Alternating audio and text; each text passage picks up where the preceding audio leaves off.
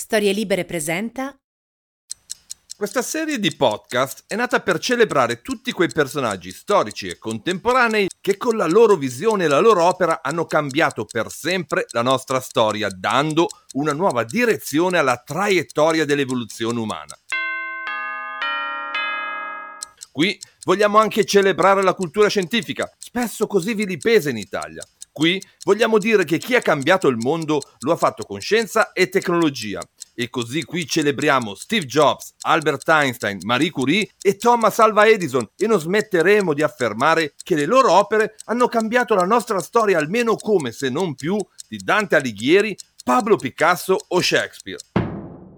Anticonformisti, eretici, ribelli, rivoluzionari, lungimiranti e visionari. Quando pensiamo a questi personaggi non possiamo che riferirci a loro come fottuti geni e da qui il titolo di questi podcast. Fucking Genius racchiude tutto il rispetto e l'amore appassionato che proviamo per questi straordinari Homo sapiens. Oggi parliamo di un grande fisico e divulgatore scientifico, un premio Nobel, ma anche un suonatore di bongo.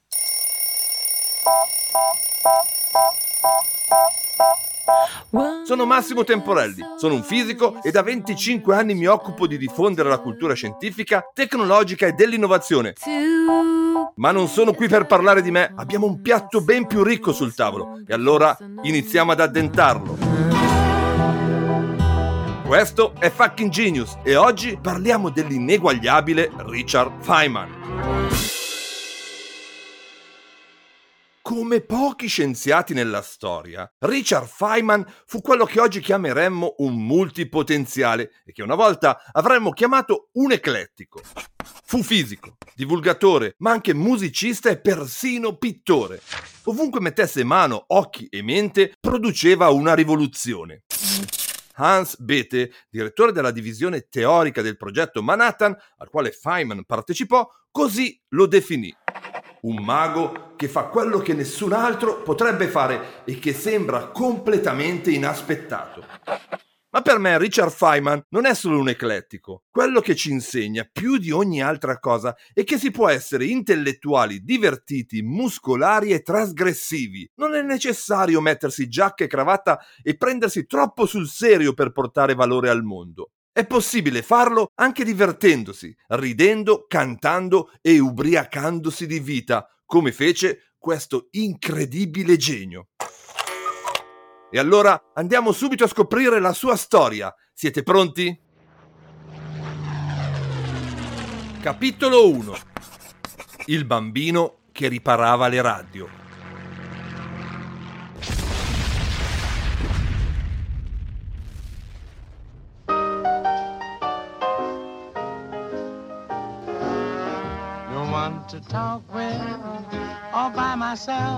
Richard Phillips Feynman, Dick per gli amici, nacque a New York l'11 maggio del 1918.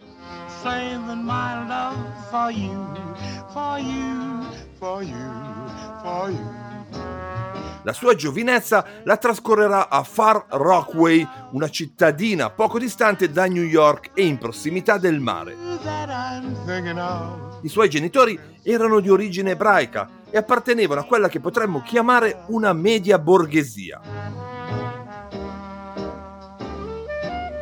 Il padre, Melville, vendeva uniformi, mentre la madre, Lucille, che aveva studiato come maestra, faceva la casalinga. I genitori trasmisero al figlio Richard la passione per gli enigmi, specialmente quelli logico-matematici. Il padre di Richard, in particolare, era una di quelle persone convinte che le domande contino più delle risposte. Infatti, pur non avendo studiato all'università, era affascinato dalla scienza e dagli scienziati e cercò da subito di trasmettere la sua passione al figlio.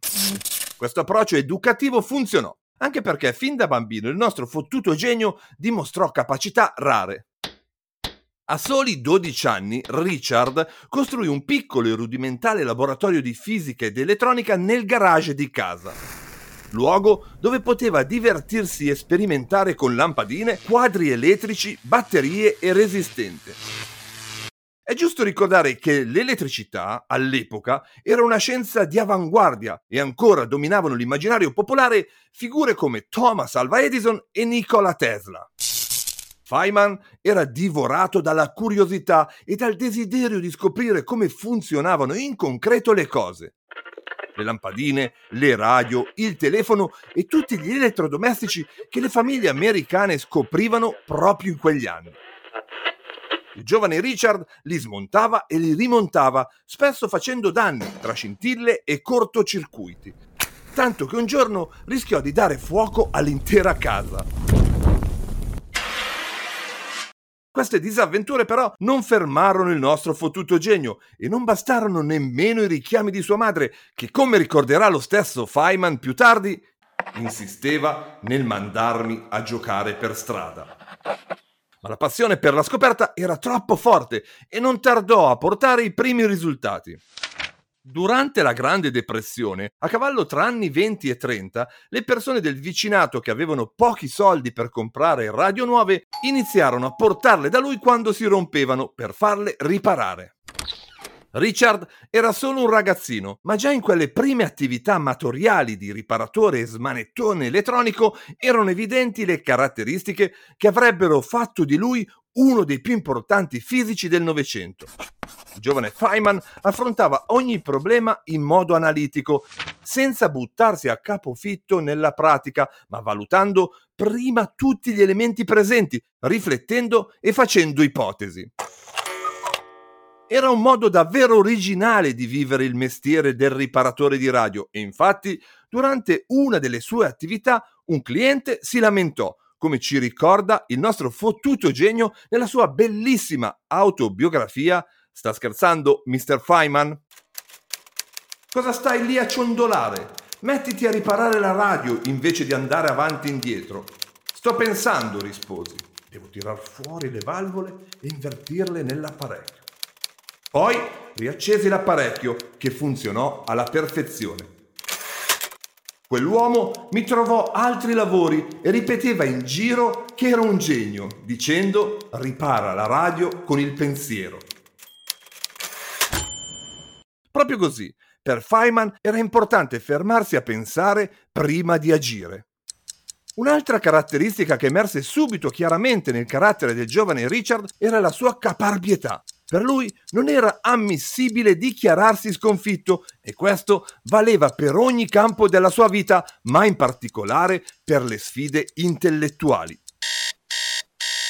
Infatti, Feynman risolveva ogni tipo di problema o di enigma che i compagni gli proponevano, anche di classi più avanti rispetto alla sua.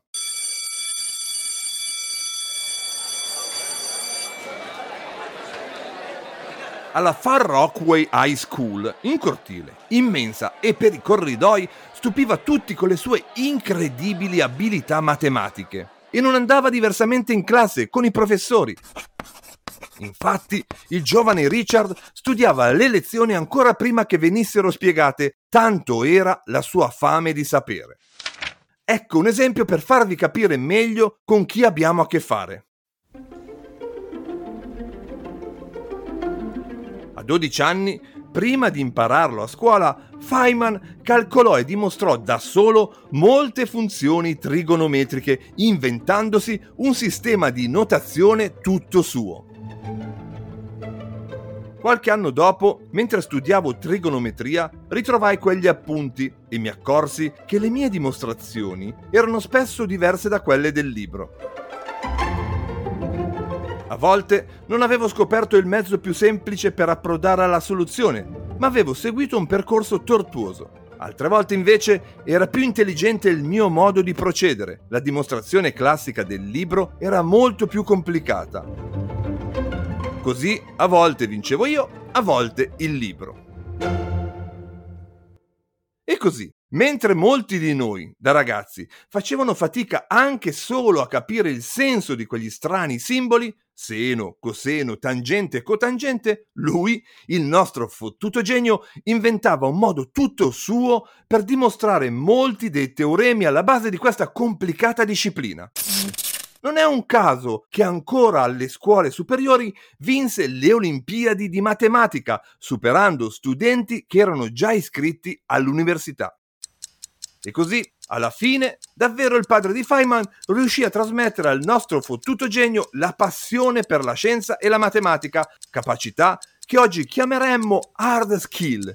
Ma fu dalla madre che Richard ereditò le importantissime soft skill, quelle che lo portarono ad essere non solo un fisico geniale, ma un divulgatore e un professore amato da tutti e davvero fuori dal comune. Sto parlando del suo essere poliedrico, ma soprattutto della sua ironia. Facciamo un veloce salto in avanti nel tempo. Pensate che quando gli annunciarono che aveva vinto il premio Nobel per la fisica, invece di gongolarsi, disse così ad un amico. Anch'io sono stato felice quando ho saputo del premio Nobel, pensando come te che il mio modo originale di suonare il bongo finalmente era stato riconosciuto.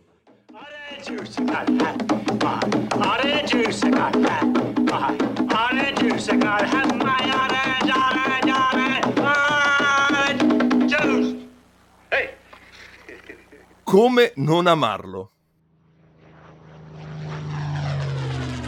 Capitolo 2 Dall'MIT a Princeton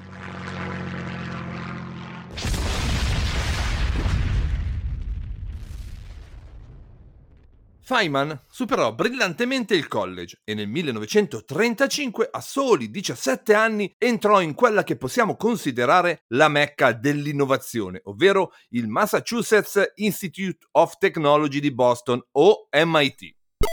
Poco fa ho usato l'espressione brillantemente, anche se in realtà i suoi eccellenti risultati nelle materie scientifiche erano accompagnati da pessimi voti nelle materie umanistiche.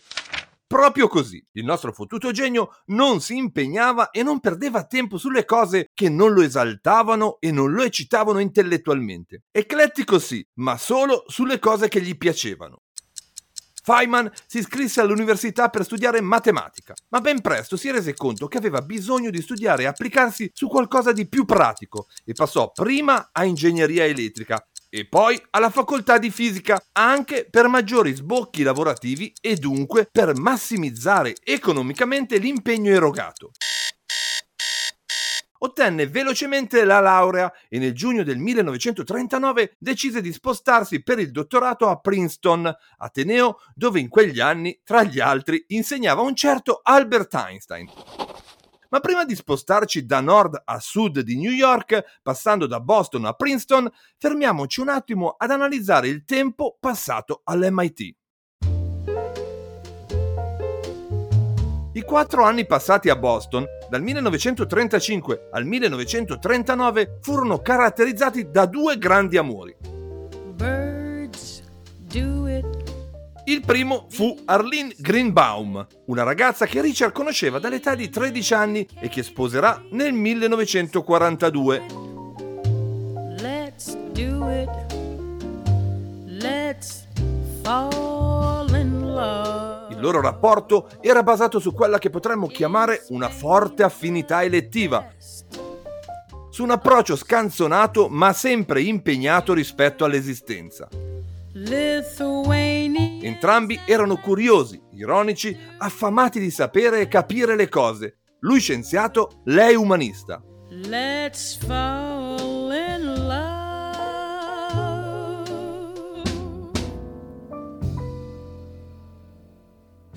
Purtroppo Arlene morirà giovanissima di tubercolosi tre anni dopo il matrimonio con il nostro fottuto genio. E anche se Feynman si sposerà altre due volte e avrà numerose relazioni sentimentali, quello vissuto con Arlene rimarrà, come lui stesso ammetterà, un amore come non se ne conoscono altri e la cui fine drammatica lo segnerà per tutta la vita. Ma passiamo all'altro amore, la fisica. Nonostante avesse scelto inizialmente matematica, Feynman colse da subito il potenziale di questa disciplina e ci si buttò a capofitto.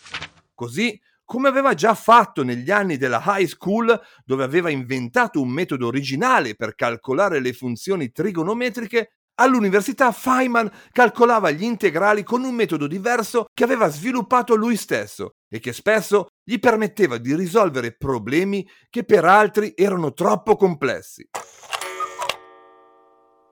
Nella serie Big Bang Theory, dove Feynman è spesso citato e celebrato, in una puntata Howard Wolowitz, uno dei protagonisti, vuole iniziare a seguire un corso di dottorato tenuto da Sheldon Cooper, altro protagonista, che però non lo ritiene all'altezza e per farglielo capire gli sottopone il seguente quesito.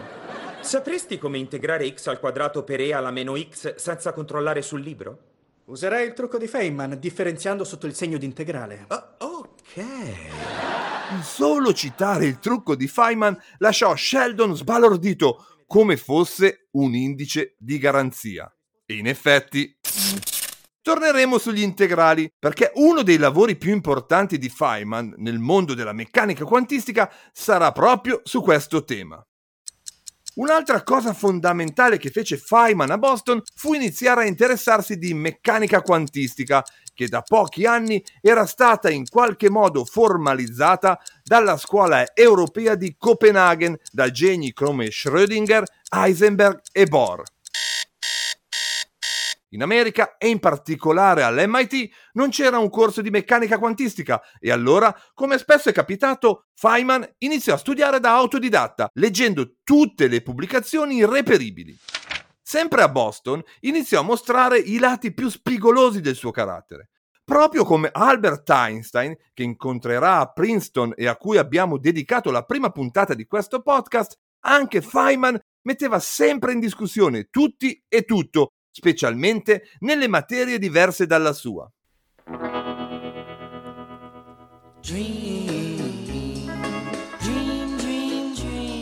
Per esempio, al secondo anno avrebbe dovuto fare una dissertazione di filosofia, ma quella disciplina lo annoiava, la studiava controvoglia e non si preoccupava di affermare con compagni e professori che i filosofi sono solo logici noiosi. E allora decise di focalizzarsi sulla mente, sulla sua mente, in particolare sui sogni, annotando con metodo scientifico tutto ciò che sognava. Questa fu la sua dissertazione di filosofia.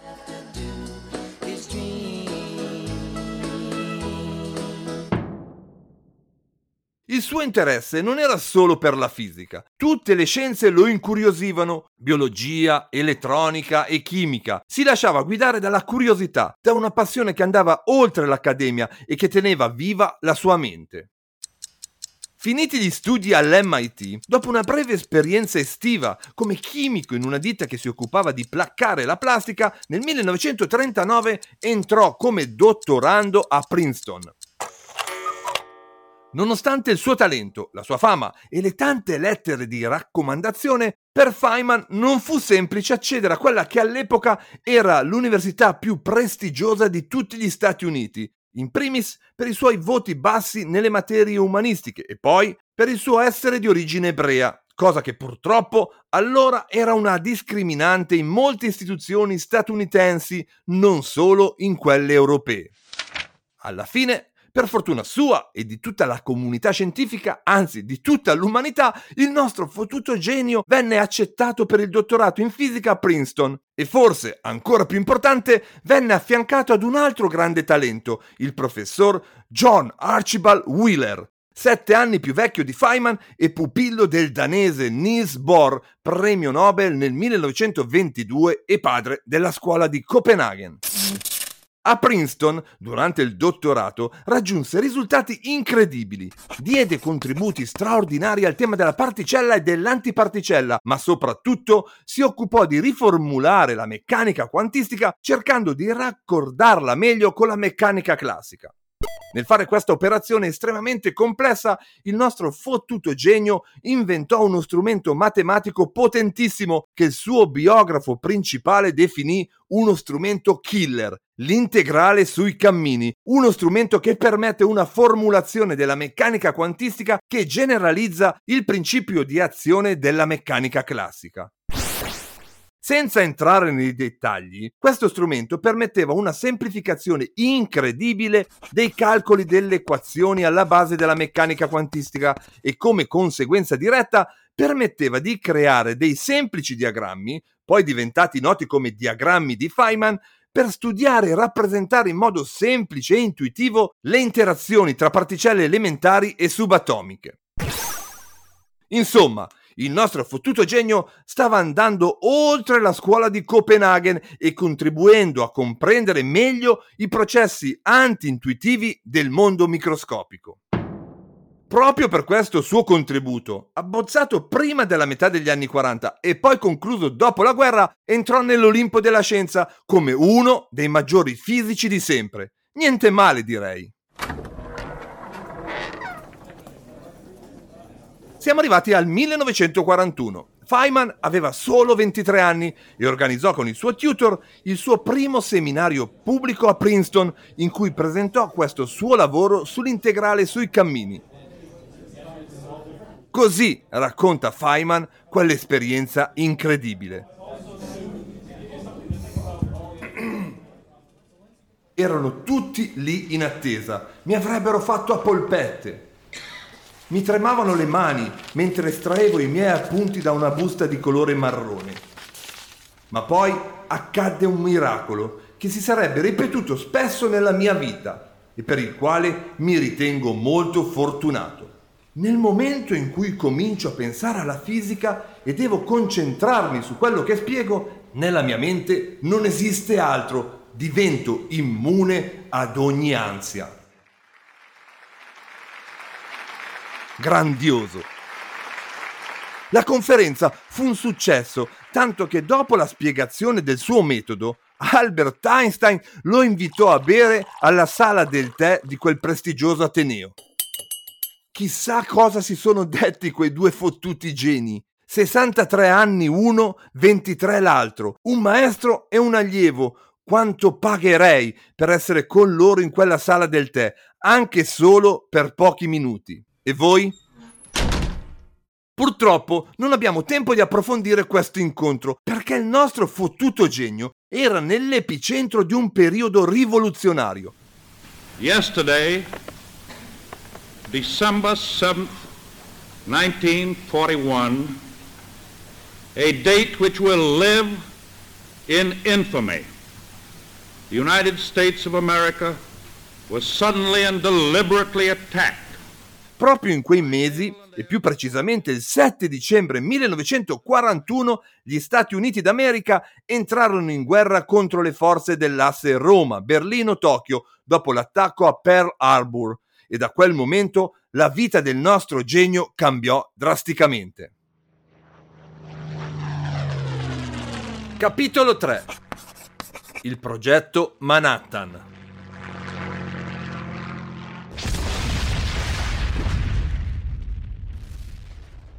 Prima dell'entrata in guerra, Parallelamente ai suoi studi teorici sulla meccanica quantistica, Feynman stava studiando anche gli isotopi dell'uranio per ottenere il famoso uranio 238 che serviva a far funzionare una macchina nucleare presente a Princeton. Con lo scoppio della guerra era stato inaugurato il progetto Manhattan, un progetto con a capo un grande fisico, Robert Oppenheimer. Feynman venne chiamato a farne parte nella primavera del 1943, quando aveva solo 25 anni. Giovanissimo, capelli corti e sorriso beffardo. La foto che ritrae Richard Feynman appena arrivato a Los Alamos entra di diritto tra i reperti più importanti della storia del secolo scorso.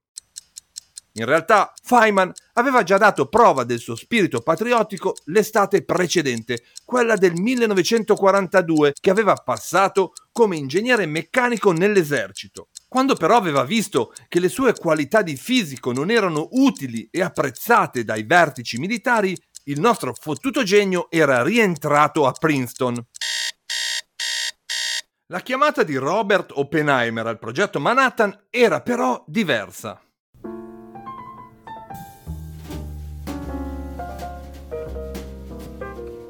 Quell'ambiente sperimentale avrebbe potuto contribuire come ricercatore per il bene del suo paese e avrebbe messo la sua curiosità e la sua straordinaria capacità analitica al servizio di una causa in cui credeva davvero.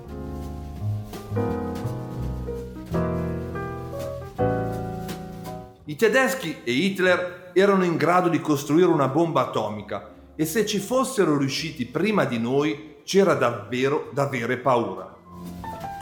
Alle 4 avevo già una scrivania in un ufficio e cercavo di calcolare se quel metodo specifico fosse limitato dalla quantità globale di corrente in un singolo fascio ionico. Non entrerò nei particolari, ma avevo una scrivania e della carta e lavoravo al massimo delle mie forze e della mia velocità perché quelli che costruivano le apparecchiature potessero progredire nell'esperimento.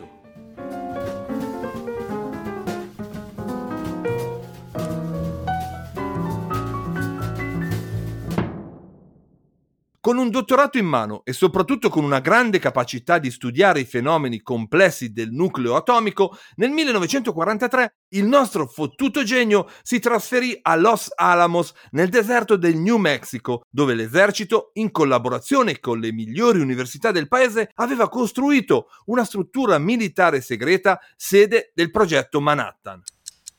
Lì affiancò il fisico Hans Bethe, capo del suo dipartimento ed esperto fisico nucleare, che vincerà il premio Nobel nel 1967. I due instaurarono un rapporto bellissimo, fatto di stima, rispetto e soprattutto di una forte amicizia. Bete capì subito le grandi capacità di Feynman e nonostante la sua giovane età lo mise alla testa di un progetto importantissimo di fisica teorica legato ai processi di fissione nucleare. In questo ambito, oltre a ottenere risultati teorici fondamentali, Feynman fu tra i primi scienziati della storia a portare l'informatica e i computer all'interno della sua ricerca. Al di là delle sue abilità come ricercatore, il nostro fottuto genio diventò noto in tutto il centro di Los Alamos anche per il suo carattere esuberante e anticonformista, che ormai conosciamo e che non poteva non essere notato in mezzo a tutti quei militari e quei professoroni. Ecco alcuni esempi.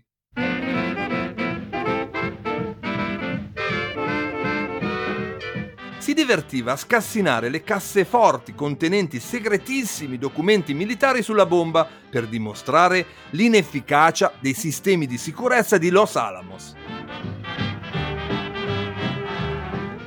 E poi, siccome non sopportava l'assurda burocrazia militare che lo obbligava a mostrare i documenti in entrata e in uscita, aprì una fessura in una rete perimetrale e una volta uscito dal cancello principale quello con le guardie, rientrava da quella fessura e tornava al cancello principale, dove le guardie andavano in tilt, non capendo cosa stesse succedendo sui loro taccuini, dove segnavano minuziosamente le persone entrate e uscite.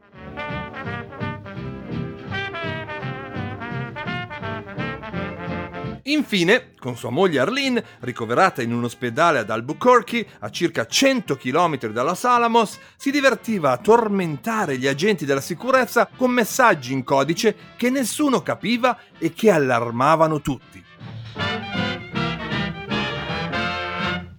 Insomma, anche nel pieno della guerra e nel centro più impegnato a vincerla, Feynman non perse mai il suo piglio da rompiscatole insolente. Ma nonostante questo aspetto gogliardico, Feynman, così come tutti gli scienziati del centro, portavano avanti una ricerca difficilissima, lavorando anche 16-18 ore al giorno. Era una gara contro il tempo e contro i tedeschi. Il 16 luglio 1945, alle ore 17, 24 minuti e 45 secondi, a Trinity venne fatta esplodere la prima bomba nucleare della storia. Quel giorno una sola persona osservò l'esplosione ad occhi aperti, protetto solo dal vetro di un camion. Quella persona è il fisico Richard Feynman.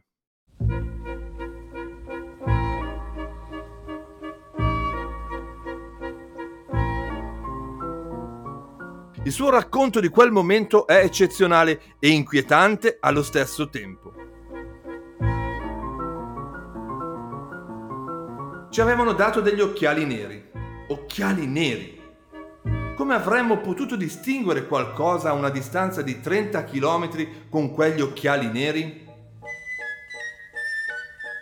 Pensai che l'unica cosa che poteva danneggiare gli occhi, la luce forte non fa male, erano i raggi ultravioletti. Mi sedetti dietro il parabrezza di un camion. Gli ultravioletti non penetrano il vetro, dove sarei stato quindi al sicuro e avrei potuto vedere tutto. Al momento previsto ci fu un lampo tremendo, così violento che mi buttai a terra. Vidi una macchia viola al suolo che in realtà era soltanto un'immagine residua. Guardai in su e vidi una luce bianca che diventava gialla e poi arancione si formavano nubi che sparivano subito, dovute alla compressione e all'espansione dell'onda d'urto. Si innalzò una grossa palla arancione, con un centro brillantissimo, ondeggiò un po', divenne nerastra sui bordi e si trasformò in un enorme pallone di fumo attraversato da lampi di fuoco e di calore.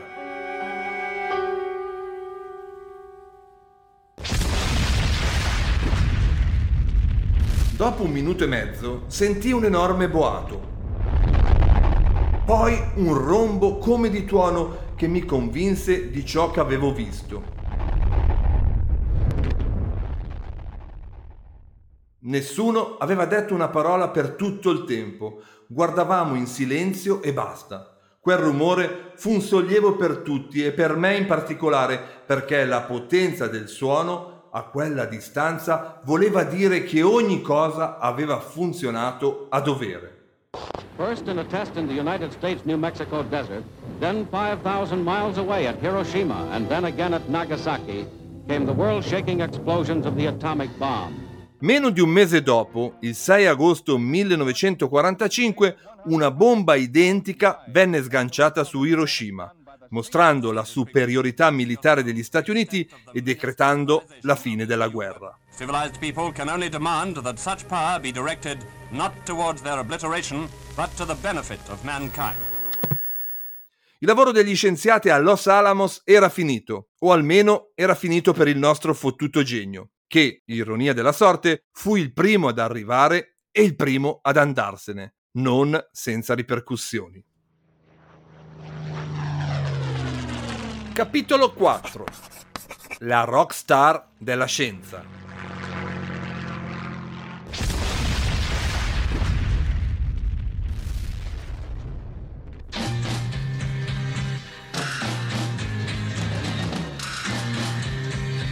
Dopo il lancio della bomba in Giappone e la morte di sua moglie, per Feynman si aprì un nuovo capitolo della vita, un capitolo amaro, caratterizzato da crisi di coscienza e nostalgie laceranti. Si buttò nell'eccesso, droga, alcol, performance musicali e donne, decine di donne.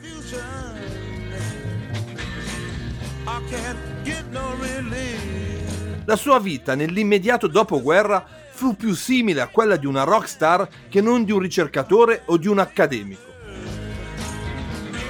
Forse anche per questo il suo mito si è diffuso tra i giovani di tutto il mondo proprio in un periodo in cui la libertà di espressione e il rock and roll iniziavano a farsi strada.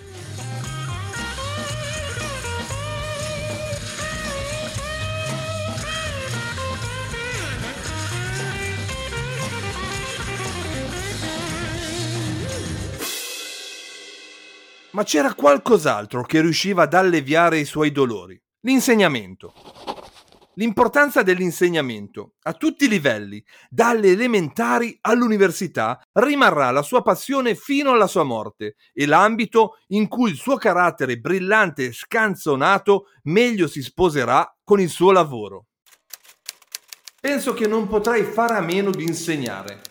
Quando mi mancano le idee e sono in un vicolo cieco, ho bisogno di qualcosa per dirmi che sono ancora vivo, che servo a qualcuno. è una questione psicologica.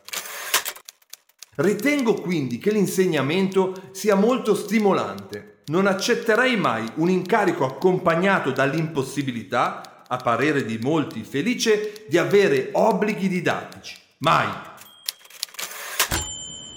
Feynman dopo la guerra non tornò a Princeton, ma ad Ithaca, nello stato di New York, alla Cornell University, vivace Ateneo, dove resterà per circa 5 anni, dal 1946 al 1950, facendo ricerca e insegnando.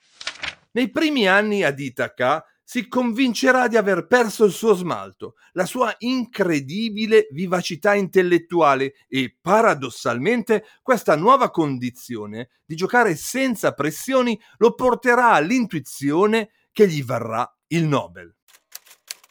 Avevo deciso che la fisica mi doveva divertire e che potevo fare quello che mi piaceva. Giocare così non richiedeva alcuno sforzo. Era come stappare una bottiglia tutto scorreva senza inciampi e pensare che volevo oppormi a questa leggerezza. Quello che facevo non era rilevante all'inizio, ma poi lo divenne.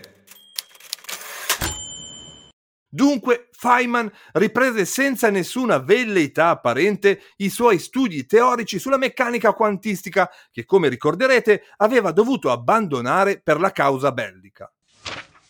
Basandosi sulle teorie di Paul Dirac e Werner Heisenberg, continuò a lavorare sul suo strumento killer, ovvero l'integrale sui cammini, e arrivò ad una teoria consistente ed elegante dell'elettrodinamica quantistica. Si trattava di un'interpretazione quantistica del campo elettromagnetico quello che cento anni prima aveva impegnato Maxwell e che il nostro fottuto genio rielaborò in ottica di teoria del campo e relatività.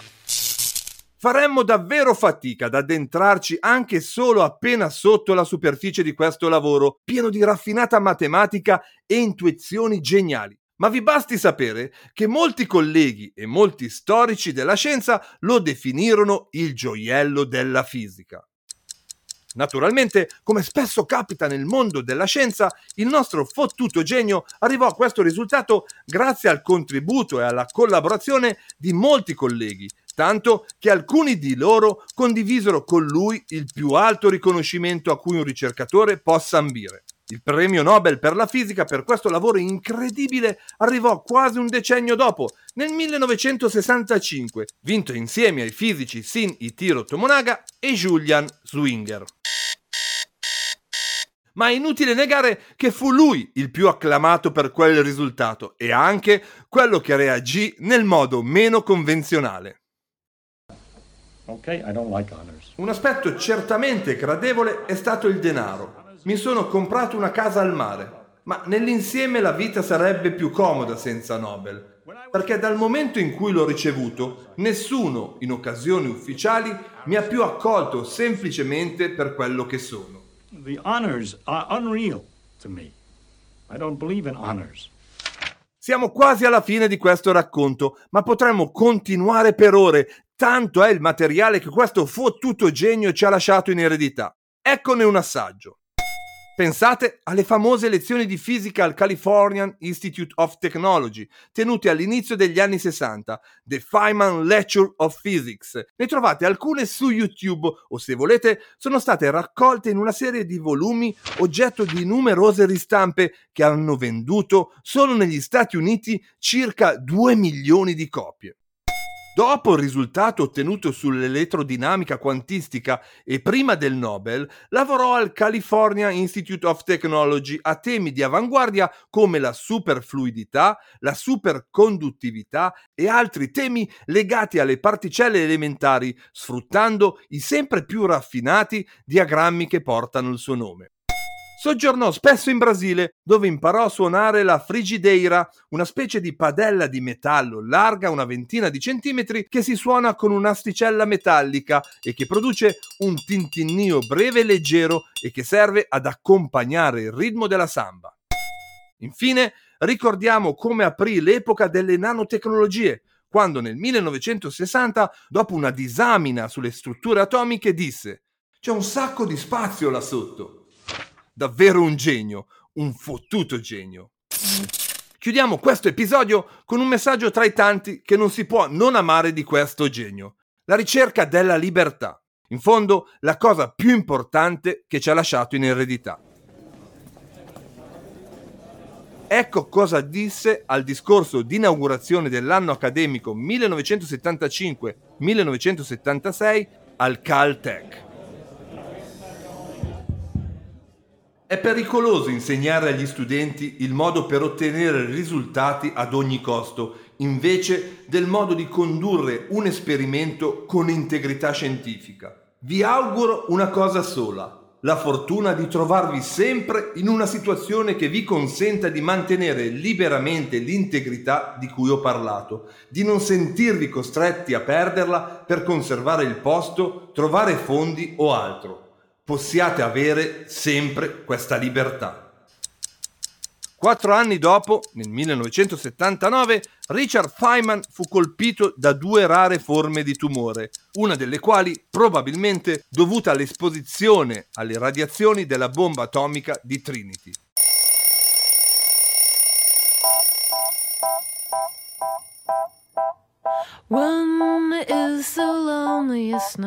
Feynman morì a 69 anni con queste ultime parole.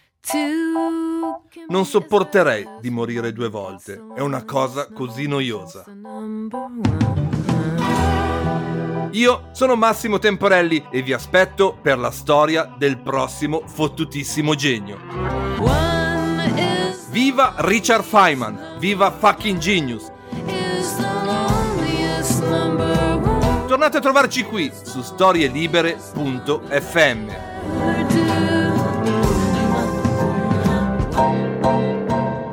Una produzione storielibere.fm di Gianandrea Cerone e Rossana De Michele.